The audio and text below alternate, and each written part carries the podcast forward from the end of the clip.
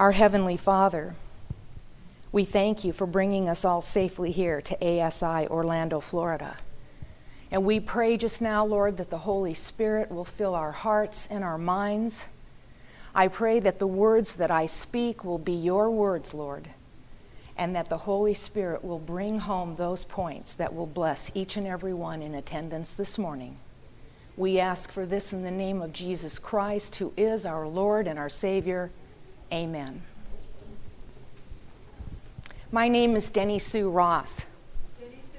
Yes. I'm hoping if the folks could move up because it's a little bit hard to hear you back here. All right, are you having a little trouble? Please let me invite you to come forward. It's much nicer for me to have you a little bit closer anyway. Again, my name is Dene Sue Ross, and I'm the founder and the president of Right Way Inc. Right Way Inc. is a contract technical writing and training firm based just outside of Boise, Idaho. How many of you know where Boise, Idaho is? All right, good. Our business objective is to place contract technical writers, documentation specialists, and trainers into a variety of state and local governmental businesses and corporate. Most of my work days are spent in an office at the Capitol Mall in Boise, and that will be important later on in some of the things that I'm going to share. While I'm there during those hours of the day, I serve as Right Way's contract monitor to the state of Idaho. Now, let me give you a little bit of an introduction to today's seminar. Of course, the title of it is For Such a Time as This A Business Plan That You Can Live With. I have to confess, I really had a great deal of difficulty arriving on a title and coming up with a description for this course. And they ask us to do this about six months ahead of this weekend. Well, in the last six to eight weeks, more has happened in my workplace witnessing situation than in perhaps the last 12 years. So I have to warn you this morning that the content of this seminar has dramatically changed since the description was written, and I want to give you a little heads up about what I want to talk about this morning. First of all, I want to talk about as Adventist business owners and professionals what is the practical application of accepting the call to workplace ministry? I want to also talk this morning about what it is like and what we can expect if we are telling the truth in these kinds of troublesome times. Because the times we're living in are different than they were a year ago, five years ago, 10 years ago. Amen. I also want to talk about living out our witness in the workplace. What does that actually look like? I'm not going to focus a great deal this morning on specific suggestions about, well, do this or do that. We're going to talk a little bit more about the philosophy and the theory and the boundaries that we have to work within and what the biblical principles of being called to witness in the workplace are this morning. If you want to get some tips and suggestions, you are in the right place because ASI is a very rich environment in terms of providing you with workplace materials for witnessing. Barbara Taylor, who's going to be doing a seminar tomorrow morning, has developed a little booklet called Witnessing Made Simple. And she has about a hundred of the best ideas I have ever heard for marketplace witnessing in that little book. And for every one of Barbara's suggestions that you read, you will think of at least another one that will bounce off of one of her ideas. Also, the last thing we're going to talk about this morning is persistence under persecution. I was baptized in 1996, and since I came into the Seventh day Adventist Church, I hear a lot about a time of trouble that is yet ahead of us. For some of us, it's here now. For some of us, it'll be here tomorrow or the next day. But my personal experience tells me that it will be coming for each and every one of us. And talking about persisting in troublesome times is different than actually doing it. And I think that we need to admonish and lift one another up, and that's what we're going to do this morning. Now, as I said, quite frankly, some events have happened over the past six to eight weeks that have really dramatically changed the content of what we're going to talk about this morning. But one thing hasn't changed, and that is my conviction that we have been called for an incredibly special purpose at an incredibly special time. There are those right now, even as we meet here this weekend, who either are or are very close to becoming willing to accept Jesus Christ as their Lord and Savior. The Lord knows who they are, the Holy Spirit knows who they are. And the Holy Spirit knows where we are, and the Holy Spirit is going to bring the right people across your path at the right time. And the question is are you ready? Because we must be ready. Quite frankly, as Seventh day Adventist business professionals, I don't think that we can afford to further disregard the fact that God has a business plan for us. And in fact, it is a business plan that we can truly live with. One that has been designed to, to grow us, to bless us, and to bring us where we need to be. So I'm excited this morning. I'd like to spend just a few minutes. I'm feeling so sentimental about being back here in Orlando, Florida. I just want to share a little bit about how witnessing for Jesus Christ in the workplace began for Dan and I. We attended our very first ASI National Convention in Orlando, Florida in 1999. And I cannot begin to tell you the change that it has made in our lives. But trust me when I say, when we got on that airplane and returned to our offices in our home in Boise, Idaho, nothing has ever been the same. I left here that weekend with a much greater understanding of my role as a Seventh day Adventist business person. My perspective was totally revolutionized. I want to outline three things that really changed for me that weekend. You might want to jot some of these words down if this rings true with you or if it resonates with you. First of all, when I left that initial weekend, I was a little bit rattled, a little bit shook up to find out that my business goals, my purposes, my priorities, and my definitions of success were not only completely out of line with those of the Lord, but that in fact they were unsuitable and unacceptable for a Seventh day Adventist business person. I knew when I left here that things had to change. I knew that I was going to have to become willing to surrender the true ownership of Right Way back to its true owner. How many of you here this morning are business owners? Okay, get, oh my goodness. Then I really am speaking to the right audience. How many are business professionals?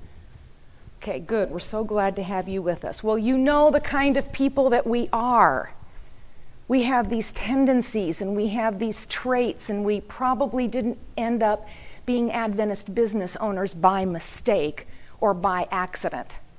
And we have tendencies to want control of the businesses that we feel that we have founded or given birth to or started. And sometimes it's easy for us to forget who has the true ownership of our business. I also realized that I was going to have to become willing to even accept the calling. Because God had a different plan in mind for me than what I had for myself. So let's talk a little bit about what does it mean in a nuts and bolts kind of rubber meets the road way. What does it mean to accept the call? Now, we have precious little time this morning. So I am going to uh, make an assumption that you all embrace some fundamental spiritual truth, like the fact that do we all believe here this morning that we are called to be ministers for Jesus Christ? We don't have to convince any of you of that. In addition, do we all agree that it is the Holy Spirit who does the convicting and the calling? And I want you to know this morning that the purpose of this seminar is not to guilt you into doing something. The purpose of this seminar is to inspire you so that you can leave here and return to your homes and inspire others.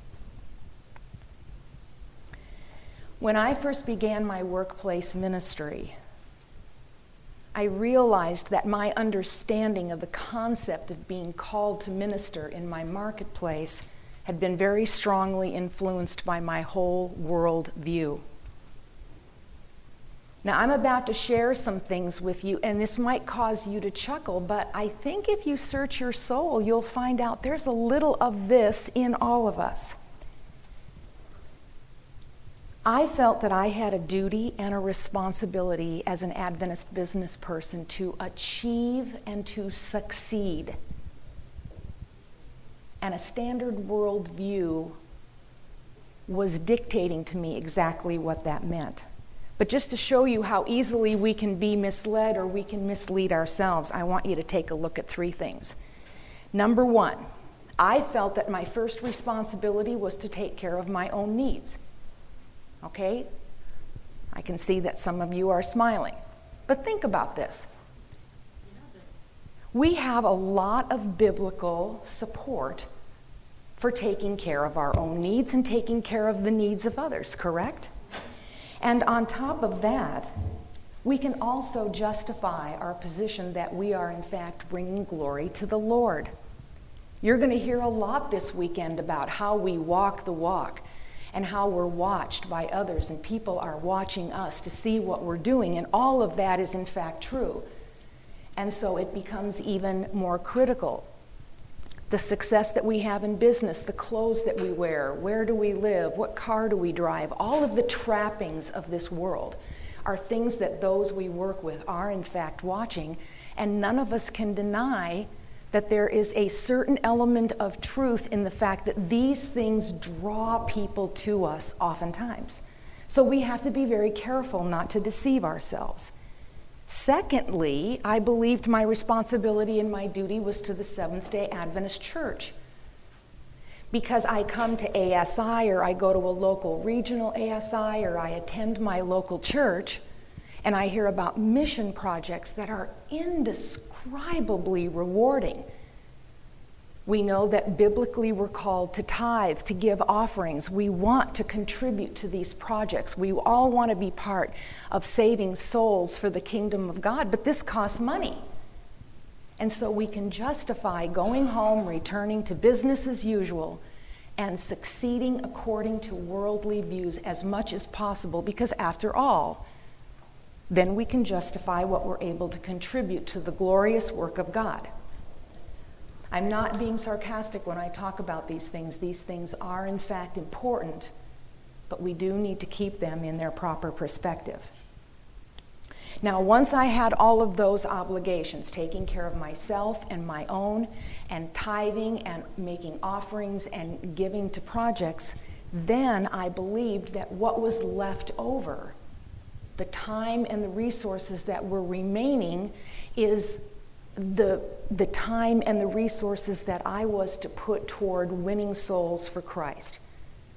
And I was very easy, it was very easy for me to justify those priorities. Well, in the world that we live in today, how much time and resources do you think I had left over? None. None, absolutely none. I had to really get real with the fact that the Lord had a divine business plan for me, and it was one that I could truly live with. I had to come to grips and I came to a full understanding that Right Way Inc. was God's business, and that in fact it was the way, it was the means, it was the vehicle by which he would be able to use me to save souls for the kingdom. End of discussion. For a business owner, that's not an easy place to arrive. And I pray this morning that the Holy Spirit will help you get there.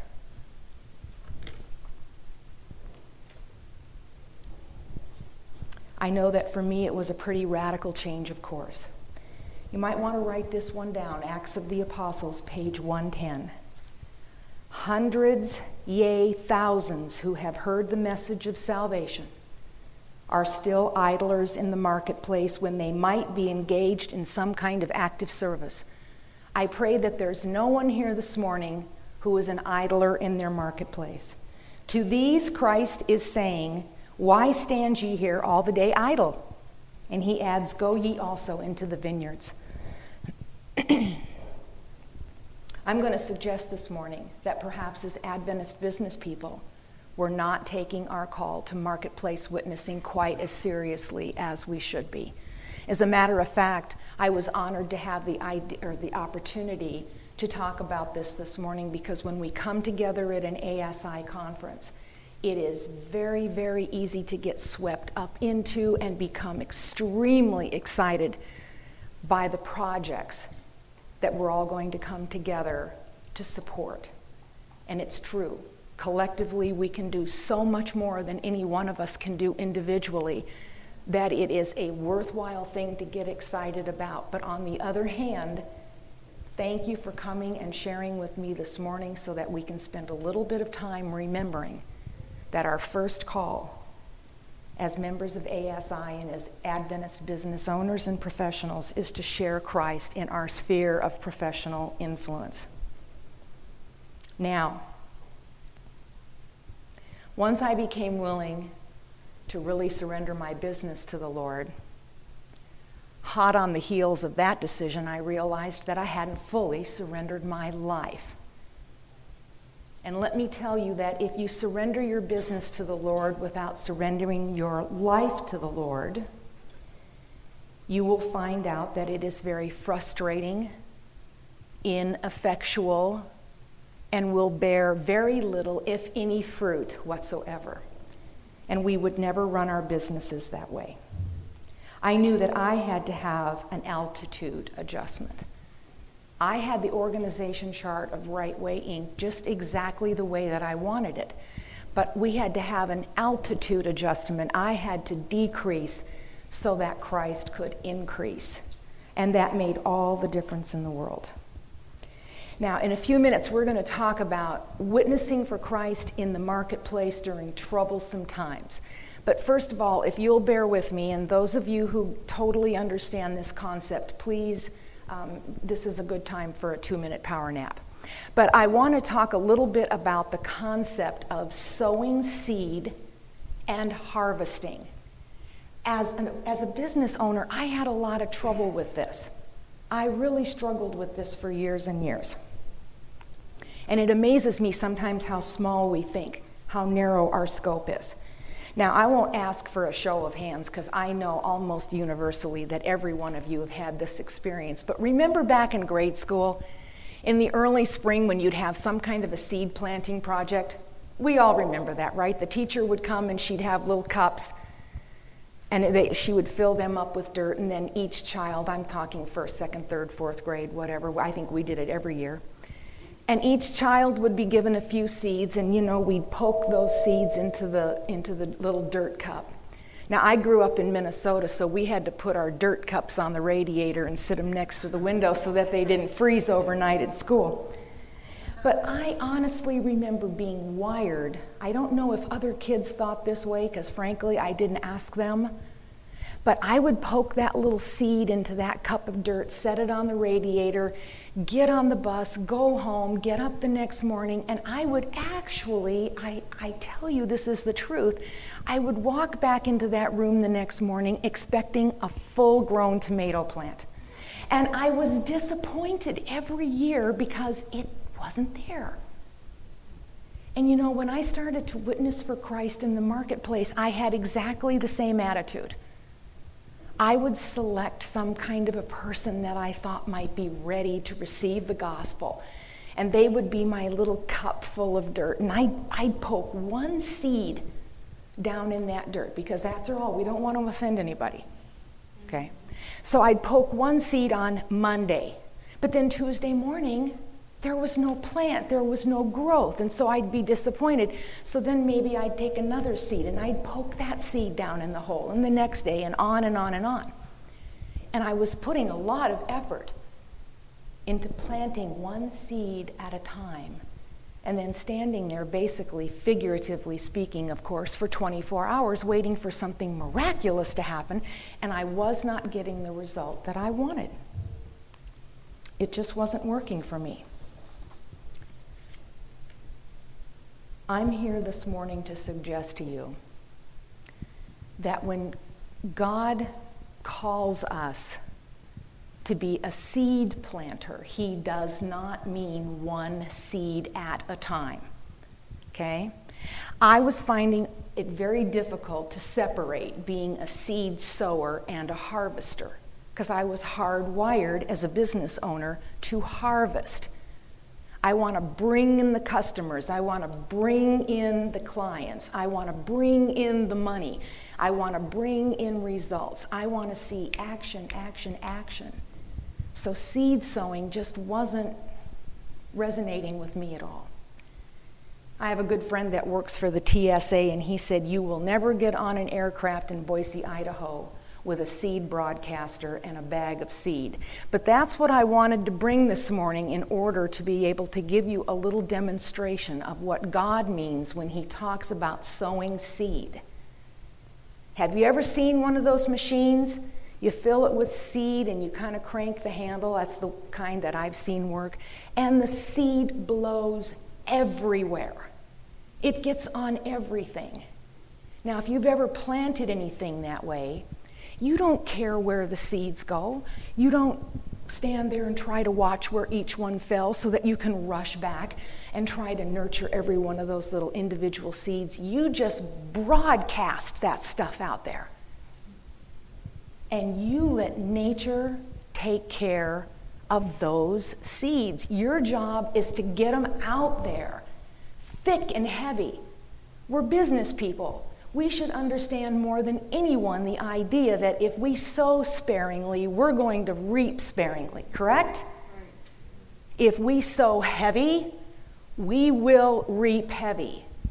But it's very, very hard to be broadcasting seed the whole time that you're looking behind you and trying to see if there's one little plant there that you should be harvesting.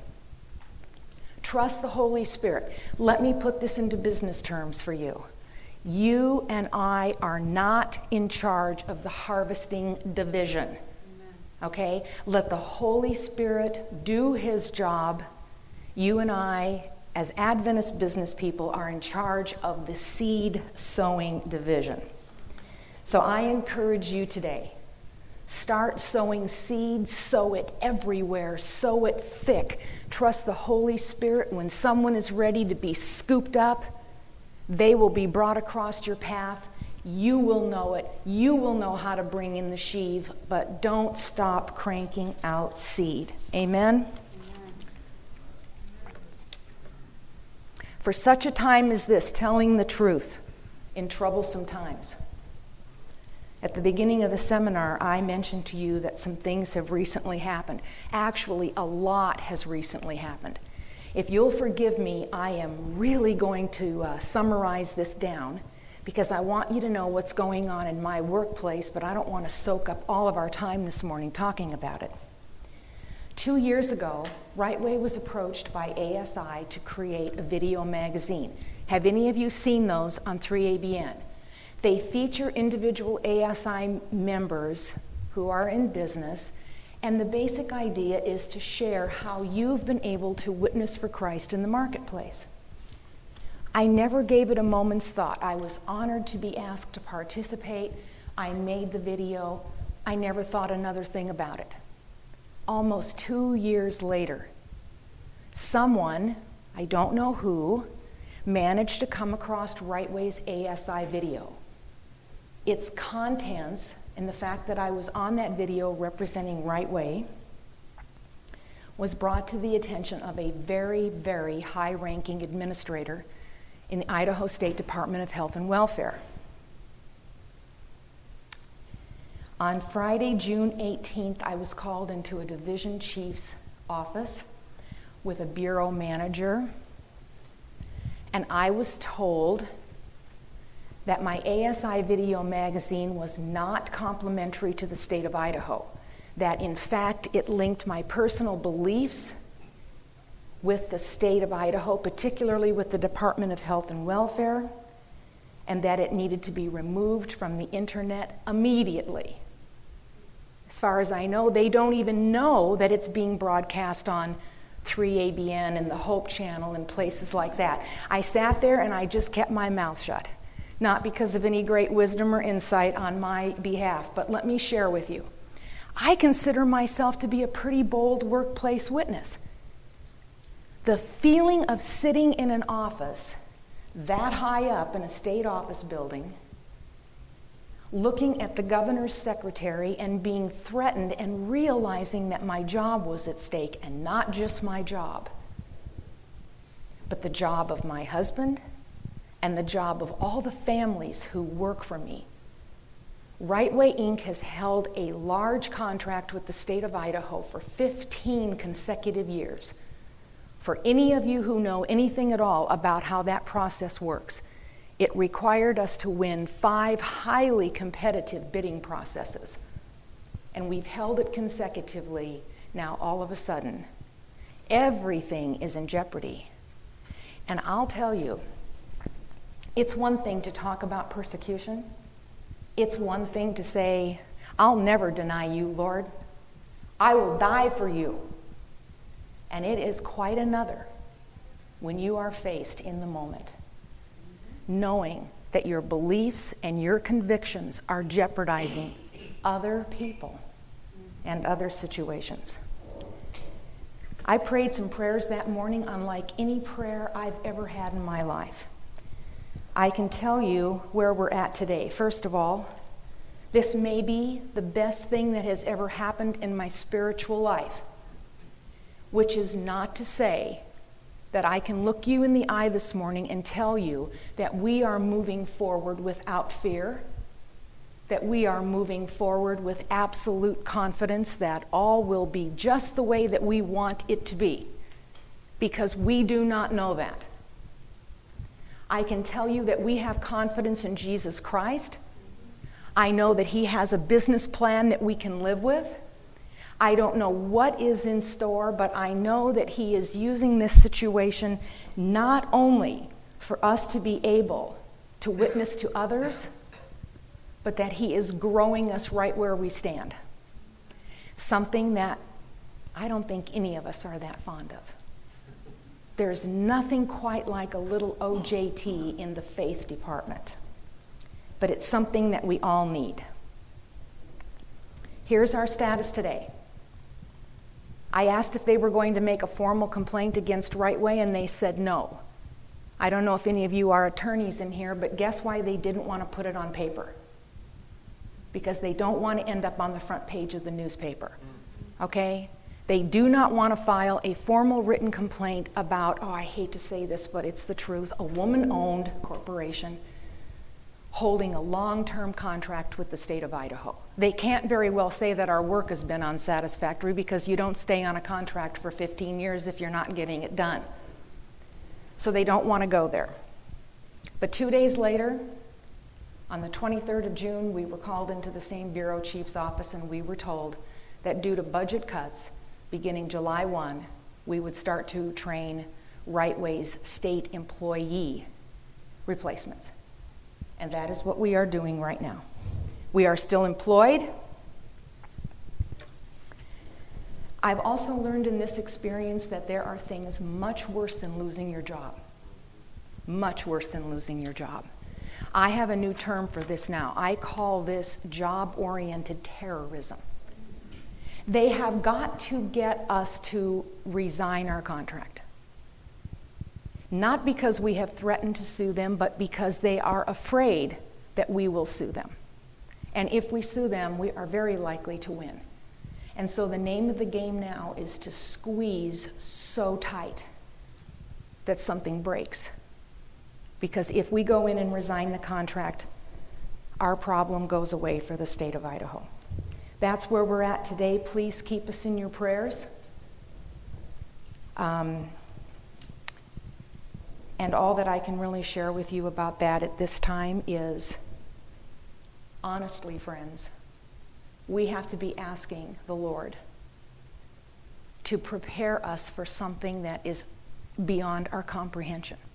We can talk about this all day long. We could stay here until 6 o'clock Sunday night, and we will never understand what it feels like to be like Peter standing in that courtyard when they said, You know him, you're with him. It is an indescribable feeling. Okay, now, I want to move away from that, but that's a good backdrop for what we're going to talk about. I want to talk about the fact that it has never been more challenging, more controversial, more crucial, or more rewarding to witness for Jesus Christ in the workplace. And I'm going to go through these very quickly. First of all, it's challenging. Any of us in this room that are out in a secular workplace know that we are living and working in a society that, even though we call this the most troublesome economic times that most of us have ever lived through or been a part of or seen, we are still part of a society that is so affluent, so successful, so self aggrandizing, so self idolizing, that you will be hard pressed, even in these troublesome times to find a living soul in the United States of America who truly sees their need for a Savior. We're just not there. That's just not part of the American dream. Many of us know people that have lost their homes, they've lost their jobs, or they're living with the threat or the fear of having that situation occur in their life. But very few of us know anyone who is truly hungry and I mean hungry physically or hungry spiritually. Ellen White writes in Acts of the Apostles, page 461, and I find this to be a very revealing statement. It is extremely difficult to witness to people in the marketplace because they are willingly, willingly living in bondage to sin. It is an acceptable trade off for the things which this world has to offer. Okay? If anyone disagrees, let's talk about that later. It's challenging to witness for Christ in the marketplace because each day you are rubbing elbows with, having an influence on, and interacting with people who don't, in many cases, even remotely believe that they have a need for a personal Savior. Second, it is controversial and becoming more so every single day. There is such a heightened sensitivity in the world that we live in to professing Christianity, it's really quite amazing. Now, we don't have time in this morning's seminar to go through the reasons for this, but we all know that there are a large number of social, political, economic, and spiritual factors that play into that. It is just becoming highly sensitive to be a Christian. I will just give you um, this statement, perhaps caused more trouble on the video than anything else that I said. I know that where I work, virtually anything is acceptable except Christianity. I work with people who are practicing a set of religious or spiritual beliefs um, that in some cases defy understanding or even even being able to logically explain what they are, and that is completely tolerated, but not Christianity. Christians have become labeled as being intolerant because we live and we work within a worldview where everything either is currently or just like that, can become completely acceptable. So there's no toleration whatsoever for making any kind of a biblical judgment call or having any sense of right and wrong. All right, third, it is critical. It is critical to be witnessing for Christ in the marketplace right now because of the troublesome times in which we are living. This is an environment that is making it possible for people to warm up, people to begin to become willing. And there are souls out there who are searching for Christ. And they are basically hanging in the balance. So if we're intimidated about claiming our Christianity, particularly if we're intimidated about claiming our Seventh day Adventist Christianity, if we are unable or unwilling to witness to those people who come across our path in the marketplace, their lives are literally hanging in the balance at this time. And it is rewarding. It is rewarding because those people are out there and the Lord will use you in a special way. Now, one thing that I really want to stress this morning whether or not you acknowledge your calling as a Seventh day Adventist business professional or not is your choice. It does not, however, minimize the fact that Jesus has called you to do this, that He is developing you to do it, that He is preparing you to do it. It's a little easier for us to see ourselves working or contributing, perhaps in a foreign country or being part of a great big mission project. But again, that does not minimize your calling to workplace ministry. Ellen White again, The Desire of Ages, pages 712. She talks about the disciple of Christ who, in the course of his day, disguises his faith because of the dread of suffering or reproach, denies his Lord, as surely as did Peter in the judgment hall. And historically, I can tell you that sharing the truth in troublesome times has always provoked an excited reaction. We must be willing not to just endure it, but we must be willing to embrace it. In all our ways, if we will acknowledge Him, He will direct our paths. Now, this morning, are you willing to take a few minutes? I know this isn't always pleasant, but let's take a look. Why are we unwilling? Why are we unwilling to develop and nurture a strong marketplace witness. I can identify two problems. It is not my goal to offend anyone here this morning, but since we're going to spend some time together, I'm going to throw out what I see as a problem, and these are things that I believe that all of us struggle with. The first problem is that the enemy is working hard. Many of us, as Seventh day Adventists, period, or Seventh day Adventist business professionals do not know, I mean, know in your knower, what we believe anymore. We don't know what we believe anymore. We're arguing about the 28 fundamental beliefs at the bedrock core of our faith. And some of us are confused. Some of us don't know which side of these issues to come down on. Now, this is one of the first business principles. A weak conviction makes for a very unconvincing argument. How am I going to witness to you? How am I going to sell you something? Maybe some of you here are in sales. How am I going to make a presentation to you about something that I have a weak conviction about? If I don't know which side of the issue I come down on, how can I expect you to be inspired to make a decision?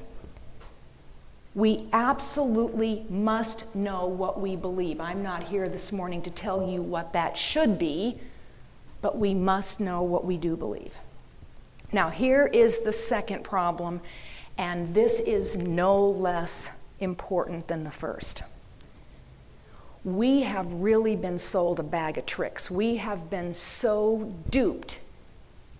We have bought into the notion that telling the truth is going to alienate many people. Have you heard that one before? You have to do this, you have to do it like this.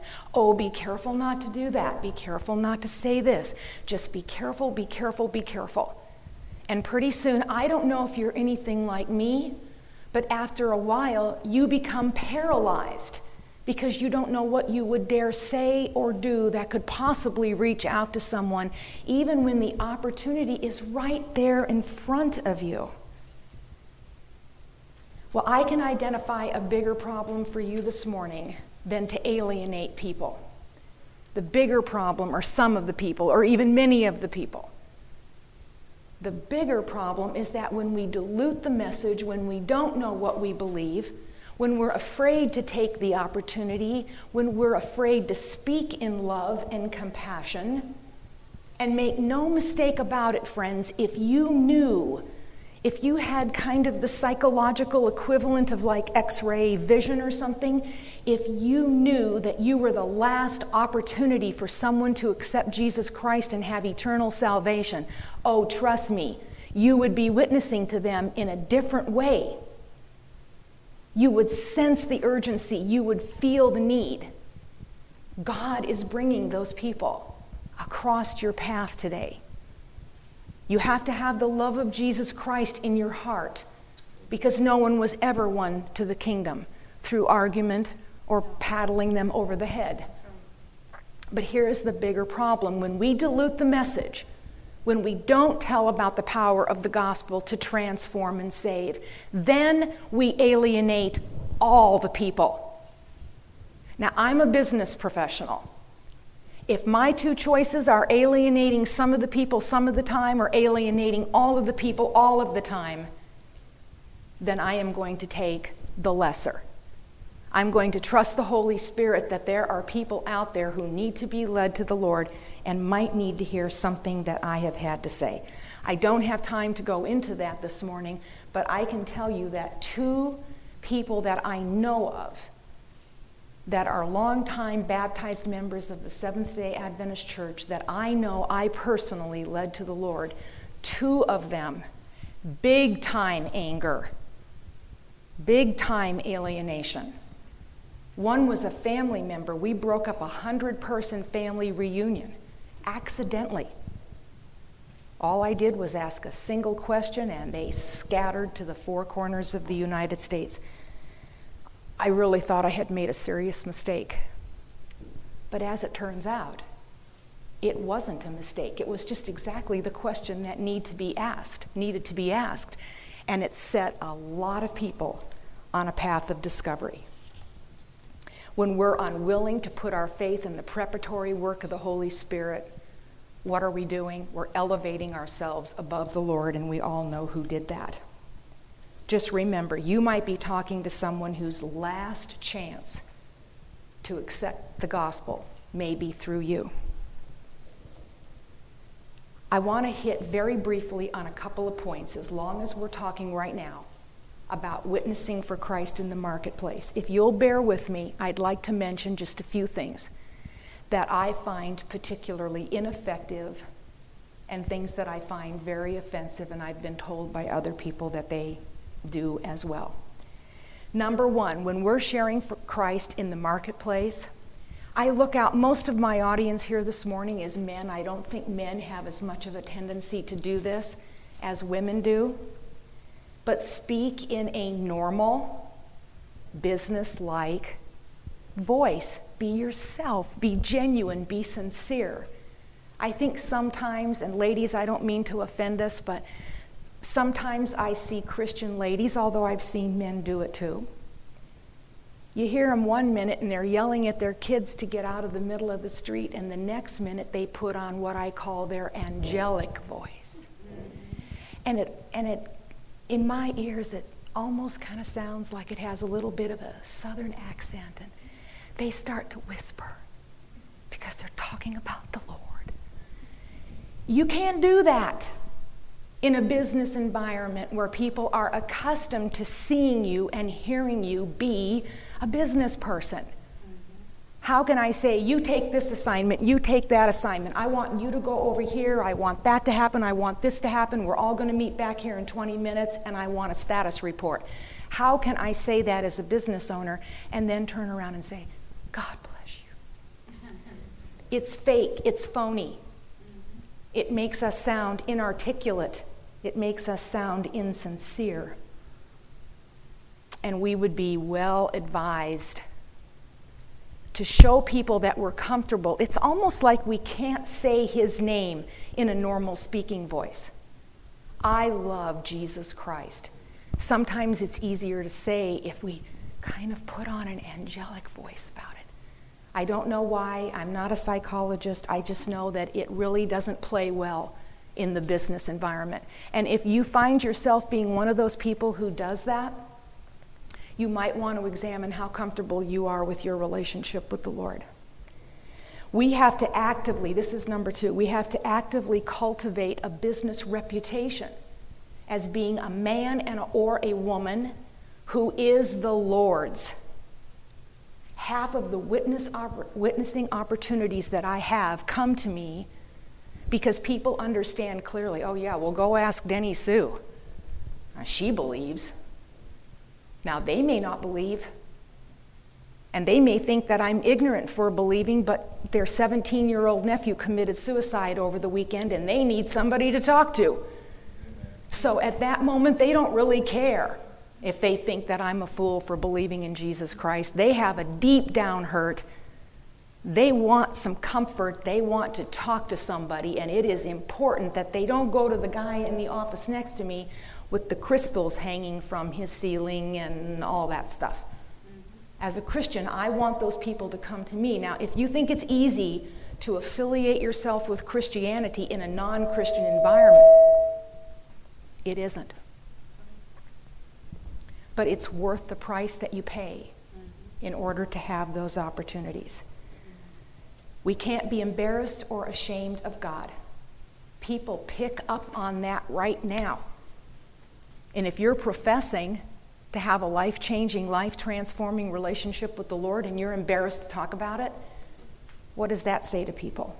And last and absolutely not least, this is the tough one for me. It's probably going to be the tough one for many of us.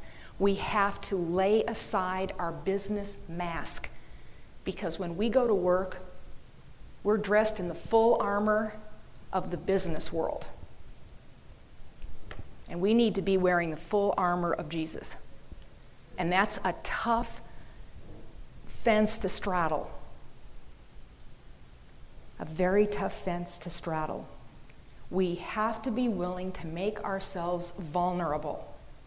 Because if people are afraid of us, if they don't see a vulnerability in us, they will not come when the time is right.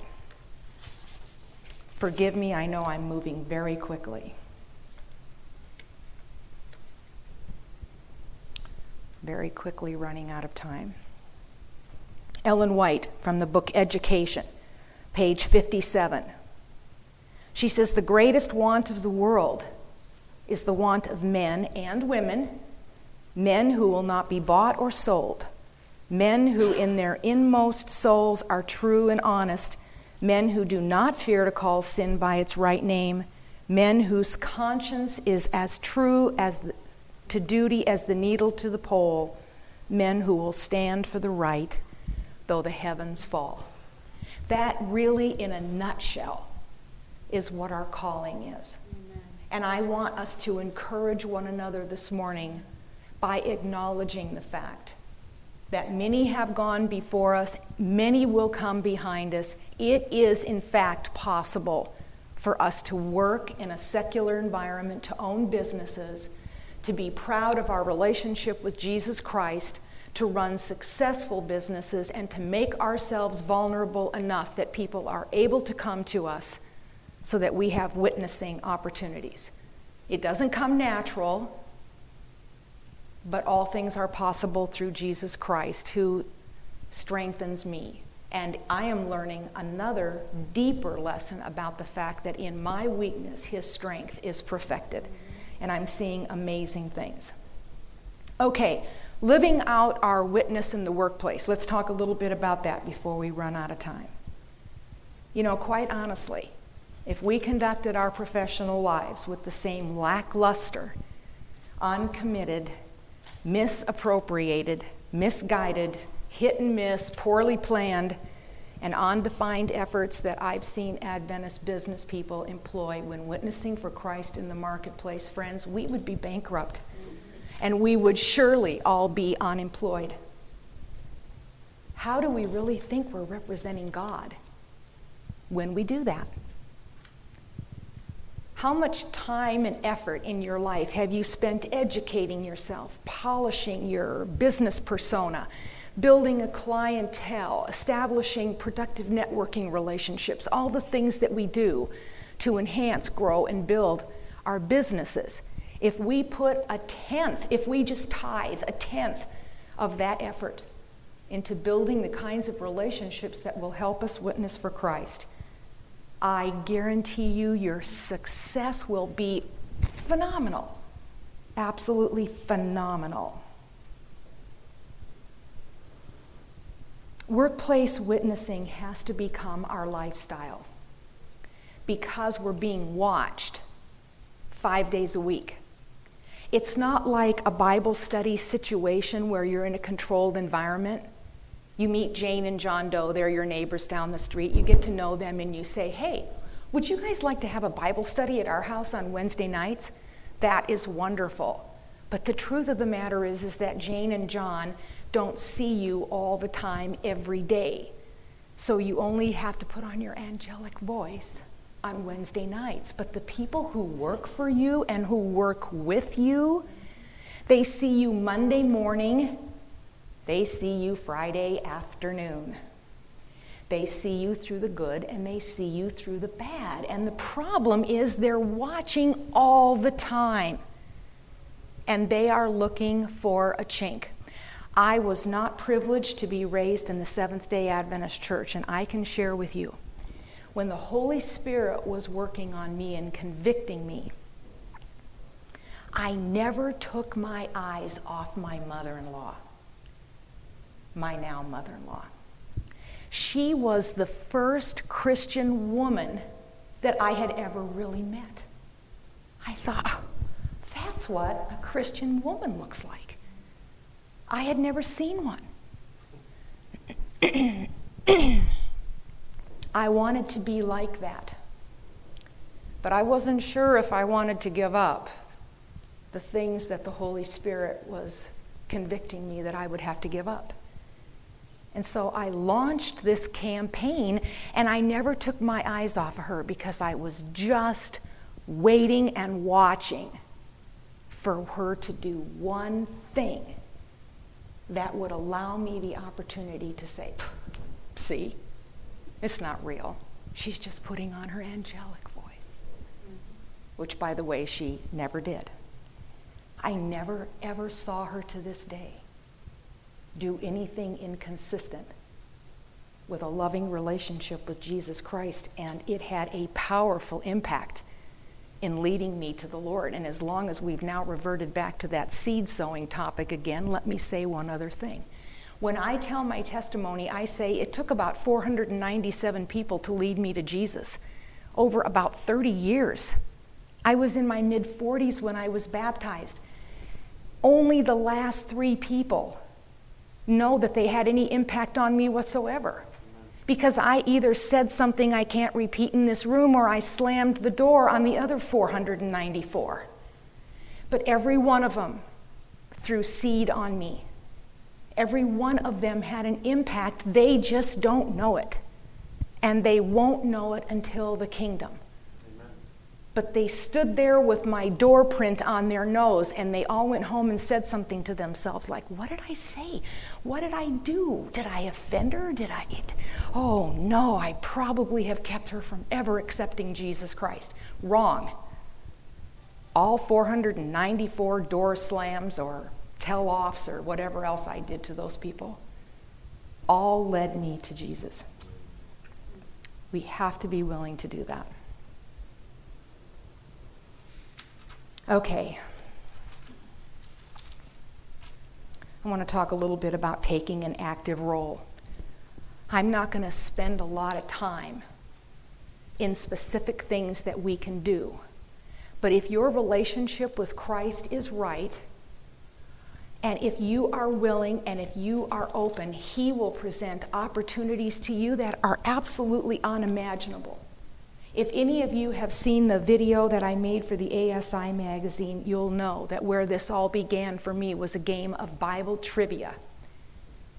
I decided after I became a Seventh day Adventist, I was so far behind you guys, it wasn't even funny. I had never read the Bible. I was raised a Lutheran. We carried Bibles as an accessory to our outfits on Sunday morning. We didn't read them. We didn't read them because we were told that you couldn't understand them. So I had a lot of catching up to do. I decided to tithe my time to the Lord when I became a Seventh day Adventist, and so I took the first two and a half hours of my day for Bible study and personal devotion, and that put me at the Capitol Mall in my office with my lights on at 5 a.m. every morning. Well, I didn't know this at the time, but I would spread out my Bible, I'd get my little notebooks going, and I'd start writing out. It worked for me in college. I decided that writing out the scripture might slow me down a little bit from just reading it because I found myself reading too fast and not really understanding what it was saying. So these young computer programmers and system developers would come into the Capitol building and they would see the light on in my office and they would stop by and they'd say, What are you doing here at 5 o'clock in the morning? And my Bible's open on my desk. And even that took an element of courage for me initially. Well, one of them was raised by a good, good set of Southern Baptist parents. And when I told him what he was doing, he came back about 10 minutes later and he had this old crumpled up Bible trivia card. And you know, I can't remember now what the question was that he asked me, but it was fairly obscure. He's about a 28 year old kid with a wife and some young kids. And, and he was just trying to be funny. He just thought it would be funny to come in and stump me. Well, he read the question, and I tell you, there's no way in the world I would have known the answer, except I had just written it. And so, and I was, I just looked him in the eye and I gave him the answer, and for five minutes he just stood there with his mouth hanging open. Well, the next morning, he came back with another Bible trivia card. And this went on and on, and pretty soon I had like 12 young men in my office at 5:30 in the morning. And not only were we p- playing Bible trivia for 20 minutes off the clock, but many opportunities were presented to talk about issues that were bothering them and give me an opportunity to share the gospel.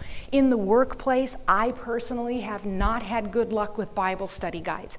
If I pull out a Bible study guide, people think, uh oh, she's got an agenda. Look, she's got it written out. So I don't do that. There's no hotter topic in or out of the Adventist church right now than creation. If you want to get a Bible study going with somebody, just start in Genesis chapter 1, verse 1. And I promise you that before you get through the 40th chapter of Genesis, you will have covered every single one of the 28 fundamental Adventist beliefs, and you will never have to use a study guide. Now, if somebody comes to you afterward and says, you know, I'd like to learn a little bit more about this or I'd like to learn more about that, then it's easy for you to say, you know, I have a little booklet that I think would help you. And it's got all the Bible references in it. And then they're receptive. But I just haven't had very good luck starting out that way. I have done literature evangelism. I come to ASI, I get back on the plane Sunday night, I have to check all the stuff that I get from the exhibits and I just pass it out everywhere. I leave it everywhere because I it is none of my business who's going to pick it up and who's going to read it and what they're going to do with it. And I hear people say, well, you know, it just ends up in the garbage can. Who cares? There are lots of people who read the garbage that need to be led to Jesus Christ. Most important, I mean, the list just goes on and on and on. Health questions, indescribable. You cannot get through the workday without somebody bringing up the topic of health. Why? Well, especially in my age group, because we're all starting to kind of, you know, fall apart. And we talk about it at work, or they see us um, eating certain foods, doing certain things. Talk about a workplace witness. I have young men that I work with. I've worked with them for 15 years, and every day they come by my office on their way to the lunch and they holler in in front of everybody hey, we're on our way to lunch. We'll bring you back a double bacon cheeseburger. And, you know, I just laugh about it. Now, it's not funny to me anymore. you know, it's been 15 years. I can't believe it's still funny to them, but who cares? who cares? The point is, they're thinking about it. They're thinking about it. The fact that I don't have a double cheese, double bacon cheeseburger with them, they're thinking about that. What is wrong with her? What, why is she doing that? Um, I really don't want to get into this this morning, but those of you who know me know that uh, a couple years ago, I really got into some very compulsive eating, uh, gained about 100 pounds, made con- I, I, was convicted and I, I dedicated myself to a vegetarian lifestyle. And I've taken 85 of those pounds off. Now, let me tell you, this is a hard thing for a woman to talk about in public. It's an even harder thing in the workplace for people to see that weight coming off. People you can't even imagine, people that I never have seen before in my whole life. Probably easily, no exaggeration, over 100 people have watched that process and I've had a chance to witness to them. Don't worry. God will provide and prepare you for the opportunities that you will need. Most of all, and most important, just be aware. When we're at work, let's face it, it is very easy for us to get really tuned in to what we're there to do, what we're supposed to do.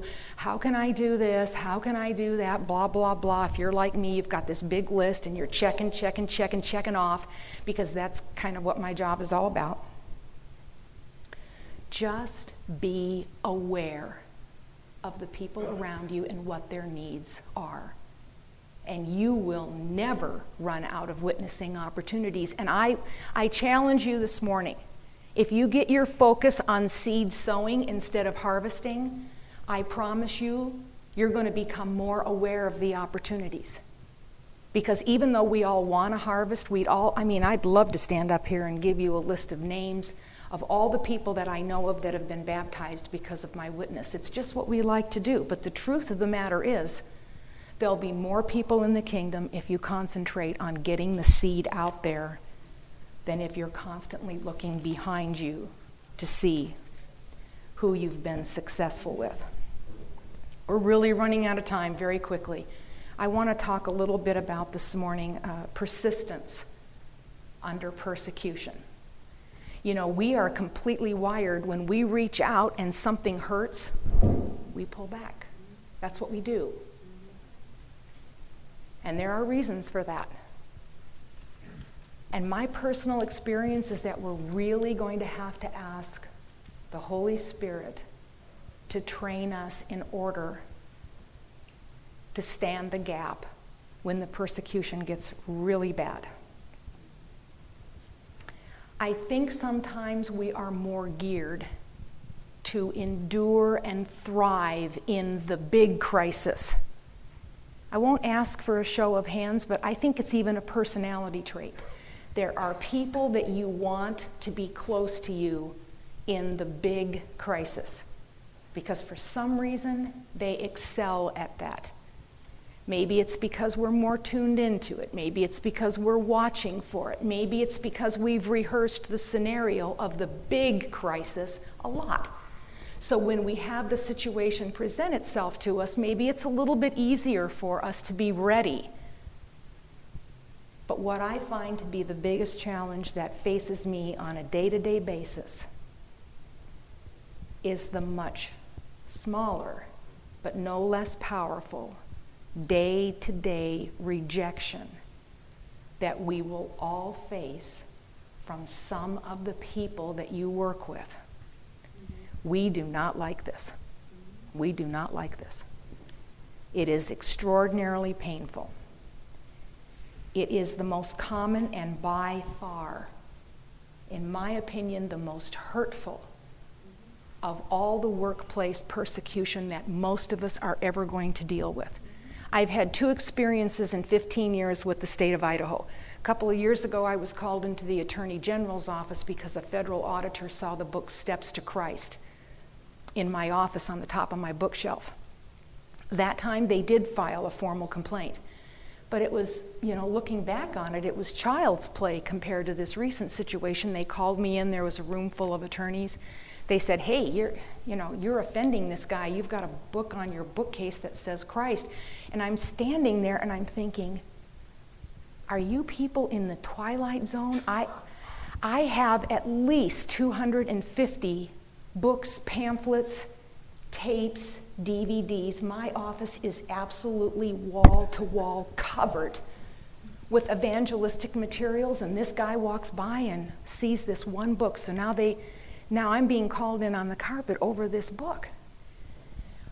Well in order to be fair they had to provide me representation on the spot and so the attorney called me over in the corner and he says you know uh, you have a case if you would like to countersue then you shouldn't say anything right now at all, and we should go off and consult about that, blah, blah. And I said, No, I'm not going to countersue.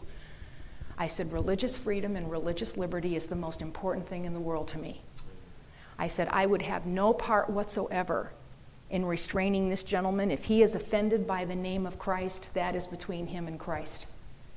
And I was able to witness to them that way. Well, the long and the short of it is they security walked me back to my office. They shifted my bookcase about two feet down the wall so that it couldn't be seen from my office door, and everybody was happy. And while they were in there shifting all my bookshelves around, all of my study guides and DVDs are falling off the shelves on the floor, and they're looking right at them, and it's just like they're blind. So the Lord really protected me that time. Now, this, in my opinion, is a much smaller infraction. And this, in fact, will probably cost us the lion's share of our income. But those aren't the things that bring us down. It's the everyday rejection of knowing that you're not going to be the most popular kid in school because of your beliefs. And I wish this morning that I had more time to really develop that from an emotional point of view. Because most of us will be strong enough when they call us before kings to witness but what really knocks you down to size is when you walk by and you hear your name and you hear someone that you like and respect in the workplace say, Don't invite them.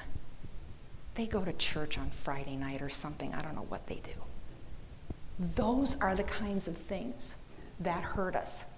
Those are the kinds of things where we need to have the Holy Spirit fill us and make us whole and give us strength and give us courage because it is the little stuff. It's because you don't eat a double bacon cheeseburger. It's because you don't drink. It's because you don't believe that grandma is in heaven right now looking down on you, and you may choose to tell somebody. You owe it to them to tell them the truth and love. If you think you're doing your Savior any favors by sitting there going, Oh, yeah, oh, yeah, I'm sure she is. I mean, it's kind of like Shadrach, Meshach, and Abednego crossing their fingers behind their back when the king told them to kneel down before the image. We're all called in our business environment to tell the truth from time to time.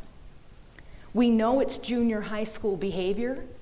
Half the time, the people that are doing it to us, we don't even admire or respect. And for some reason, now, if you can tell me why, please see me afterward, that doesn't make it sting any less and especially if you are insecure in your beliefs. If you don't know why you're not eating bacon and someone is making fun of you because you're not eating a bacon cheeseburger, that's when it will really get to you. That's why it's important for you to know what you believe and why you believe it. Just in closing this morning, I want to thank you for letting me share this morning. My workplace ministry has so developed my spiritual life. I know that it's what I was called to do. I know that as Adventist business professionals and business owners, it's what you have been called to do as well. That doesn't release us from other obligations, it doesn't release us from other opportunities. But you and I have been placed in an arena that perhaps no one else can work as effectively in as you and I are able to work in that place. My prayer for each and every one of us today is that we will be strengthened and encouraged as a result of our time here together this weekend, that our spiritual life will grow deeper, that we'll put down a deeper root that will stop sowing seeds for the kingdom one seed at a time. Be wasteful. Amen. throw it everywhere. Do not worry about the cost. Let the Lord take care of that for you. Remember, you may own the business, but you are not in charge of the harvesting division. That is the work of the Holy Ghost. We don't like to hear this as business owners either, but trust me, we are not qualified. We are not qualified. We cannot do the work. I want to end up this morning. Matthew chapter 5, verse 43 through 48. You have heard that it was said, You shall love your neighbor and hate your enemy. But I say to you, love your enemies, bless those who curse you. Try doing that in the workplace. It's a lot easier to read than it is to do. Do good to those who spitefully use you and persecute you, even if it means that you lose your paycheck. This isn't funny anymore. Losing your paycheck a couple of years ago used to mean that it would take you 30 days to throw your resume together and get a couple of interviews. Not so today. It can be financial ruin in the world that we're living in today. That you may be sons and daughters of your Father who is in heaven. And he makes his sun rise on the evil and on the good, and he sends rain on the just and on the unjust. For if you love those who love you, what reward have you? Do not even the tax collectors do the same? And if you greet your brethren only, what do you do more than anyone else? Do not even the tax collectors do so? Therefore, be ye perfect as your Father in heaven is perfect.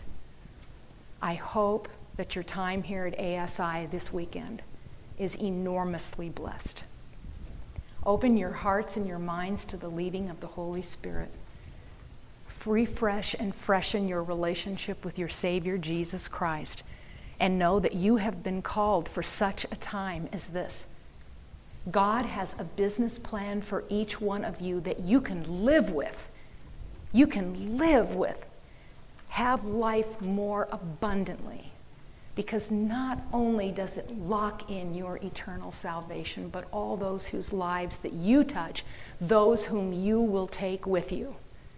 And walk steady and walk straight on and look ahead and ask the Lord to give you courage and strength and know that you will be mocked and persecuted, that it will hurt in the little ways more than even in the big ways. But know that your reward is waiting for you. Amen. This media was produced by Audioverse for ASI, Adventist Laymen's Services and Industries. If you would like to learn more about ASI, please visit www.asiministries.org. Or if you would like to listen to more free online sermons, please visit www.audioverse.org.